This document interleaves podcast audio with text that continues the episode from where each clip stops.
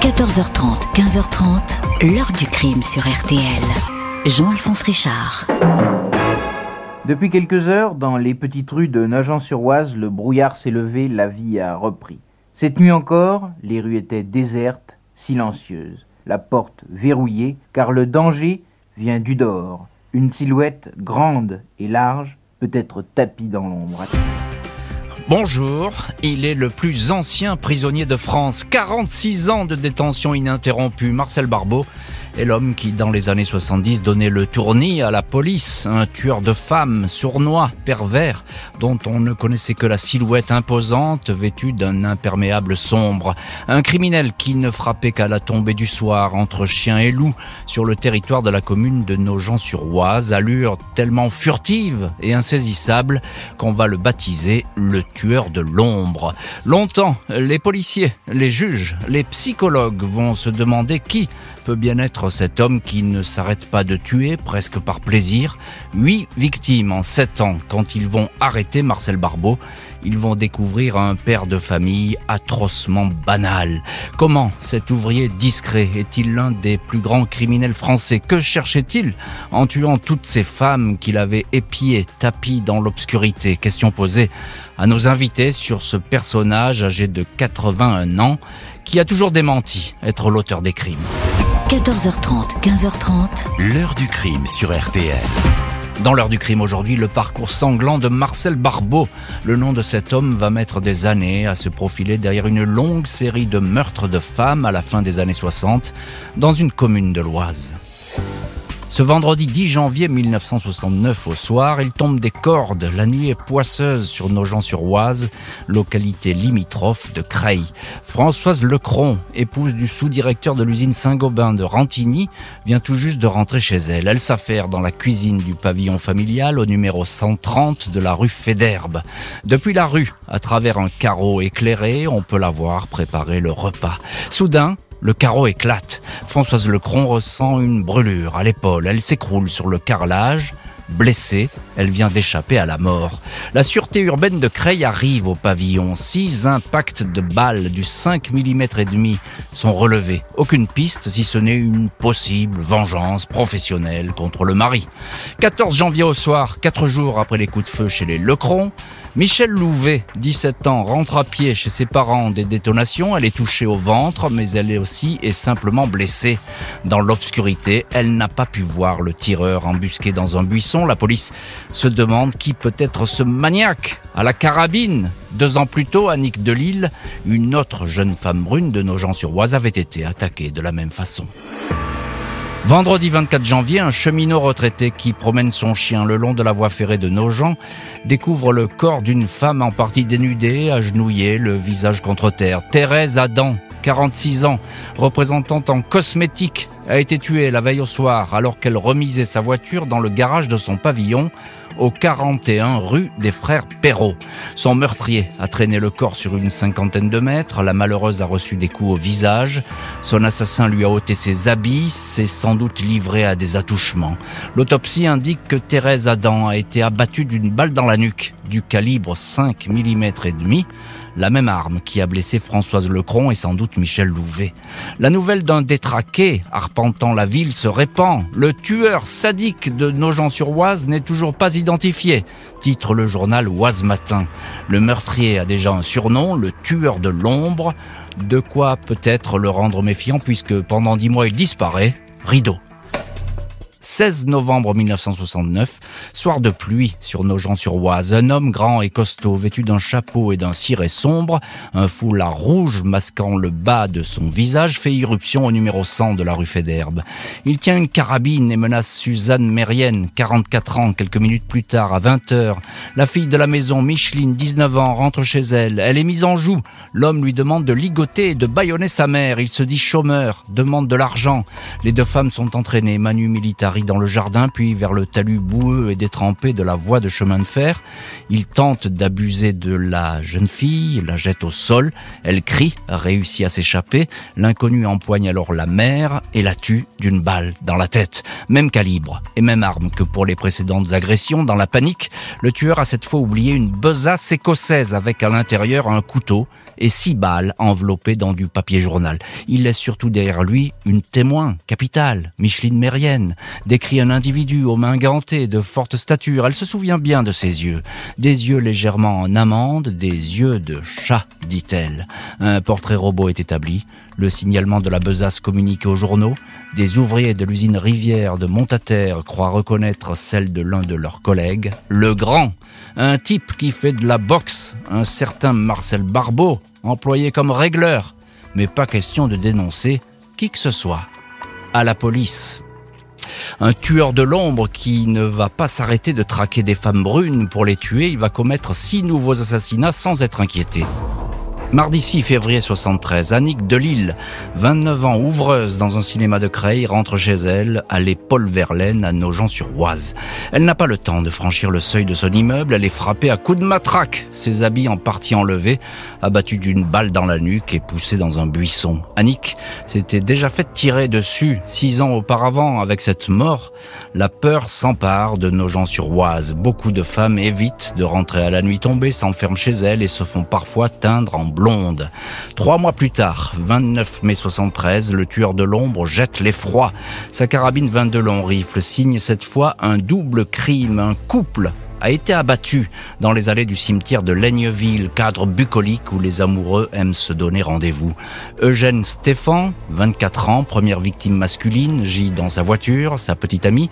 Morissette Van Ift, 23 ans, repose à quelques mètres dans une mare de sang. Suivent pendant trois ans les morts de Josette Routier, 29 ans, employée de banque, le tueur l'attendait chez elle, caché dans les doubles rideaux. De Julia Goncalves, 29 ans, employée d'un pressing, retrouvée dévêtue près d'un ruisseau. Et de Françoise Jakubowska, 21 ans, secrétaire EDF, poignardée, achevée à coups de carabine. Son soutien-gorge et son slip ont été arrachés. En ce début d'année 76, le tueur de l'ombre est soupçonné d'avoir tué huit personnes, sept femmes et un homme, tous habitant Nogent-sur-Oise ou les environs. Le commissaire de Creil, Christian Jacob, demande à l'inspecteur Daniel Neveu de reprendre toute l'affaire. Le policier repasse en revue les scènes de crime.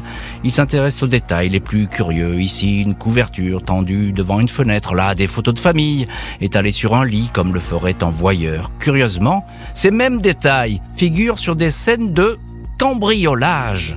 L'inspecteur Neveu est alors convaincu que le cambrioleur et le tueur sont un seul et un même homme. Une liste de 150 suspects dressée, y figure le nom de Marcel Barbeau, arrêté en 74 pour une série de vols chez des particuliers, un suspect parmi 150 autres jusqu'à la mi-septembre 76.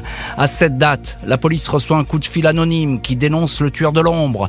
Il a 35 ans, mesure 1m80, marié à une blonde, deux enfants, il a fait l'Algérie. Il travaille dans une entreprise de Nogent et c'est aussi un voleur. L'inspecteur Neveu établit une correspondance idéale avec le dénommé Marcel Barbeau. 14 décembre 76 au matin. Trois mois après la dénonciation anonyme, la police se présente au cinquième étage d'une HLM du quartier des Martinets, au 11 rue du 19 mars 1962 à Montataire. Marcel Barbeau se laisse menotter sans difficulté. La perquisition permet de découvrir deux carabines 22 long rifles, dont l'une au moins une G-Cadeau, volée chez un particulier, a bien été utilisée lors de la série de meurtres. Sont également saisis un imperméable ciré de couleur sombre ainsi qu'un poignard dissimulé dans un pneu de bicyclette. Barbeau se dit étranger à tous ces crimes, les carabines, il dit les avoir trouvées, les armes, c'est sa passion. Josiane, son épouse, assure que son mari n'est pas le tueur de l'ombre. Je le connais, je n'y crois pas. Si j'avais su, comment aurais-je pu rester avec un homme pareil, dit-elle. Celui qu'on présente comme le tueur de l'ombre nie farouchement les faits. C'est pour cinq meurtres sur huit qu'il sera jugé. Lundi 25 mai 1981, Marcel Barbeau, 39 ans, visage rond et rougeau, regard impassible, est devant la cour d'assises de l'Oise à Beauvais. Tout au long de l'instruction, il a nié les crimes. 75 témoins et 20 experts sont cités. Le docteur Jean-René Lavoine parle d'un homme difficile à percer, sans doute en rupture complète avec la réalité. Son confrère, le docteur Yves Roumajon, n'a pas décelé de perversité sexuelle ou d'instabilité. Alors, tout à fait normal, lui demande maître Jean-Louis Pelletier, avocat de Barbeau. Je préférerais répondre, même banal, rétorque le psychiatre. L'accusé ne se démonte jamais face aux indices matériels. La fameuse carabine Gecado, qui a notamment tué les amants du cimetière de Laigneville, il l'a justement trouvée dans ce cimetière, derrière une tombe. Il était venu nettoyer celle de sa famille. Il a trouvé la carabine, mais c'était dans les jours suivants le crime. Les juges et les jurés passent en revue les cinq meurtres dont on accuse Barbeau. Il dément en bloc, aucune colère, pas la moindre indignation. Quand le président lui demande des explications, il répond Quelles explications? Je suis innocent de ces crimes, je le dis depuis cinq ans. Les témoins ne sont pas formels pour reconnaître la silhouette de Barbeau comme celle du tueur de l'ombre. L'épouse Josiane témoigne pendant deux heures. Elle ne croit toujours pas que son mari soit un assassin. Elle admet juste à deux ou trois reprises que Marcel lui a fait croire qu'il travaillait alors qu'il était de repos. Maître Pelletier plaide le doute. L'avocat général parle de pulsion terrible. 10 juin, 3h30 du matin. Le verdict, la perpétuité pour l'accusé. Un mur de silence, un condamné qui n'accepte pas la sentence, pourvoi en cassation, verdict cassé. Il y aura donc un deuxième procès. 21 novembre 1983, Marcel Barbeau est à nouveau devant la cour d'assises de l'Oise. Sa défense n'a pas varié d'un pouce. Il dément les crimes commis selon un rituel similaire, des femmes dénudées et tuées, pas forcément formellement violées selon les légistes, mais qui, euh, selon euh, un enquêteur, auraient subi des attouchements, notamment avec le canon de la carabine. Barbeau semble très confiant, il ne manque pas de répartie, il conteste avec son avocat Jean-Louis Pelletier avoir tenu les armes qui auraient tué, explique qu'il ne pouvait pas tel ou tel jour se trouver sur les lieux de tel ou tel crime. La nouvelle présidente de la cour d'assises, Madame Marie-Madeleine Lardet, va alors trouver la faille qui a fait défaut lors du premier procès, le moyen de déstabiliser un accusé solide comme un roc. La magistrate fait observer à Marcel Barbeau qu'il cambriolait pour se procurer de l'argent. Mais pourquoi donc dérobait-il autant d'objets insolites? Vous êtes un voleur?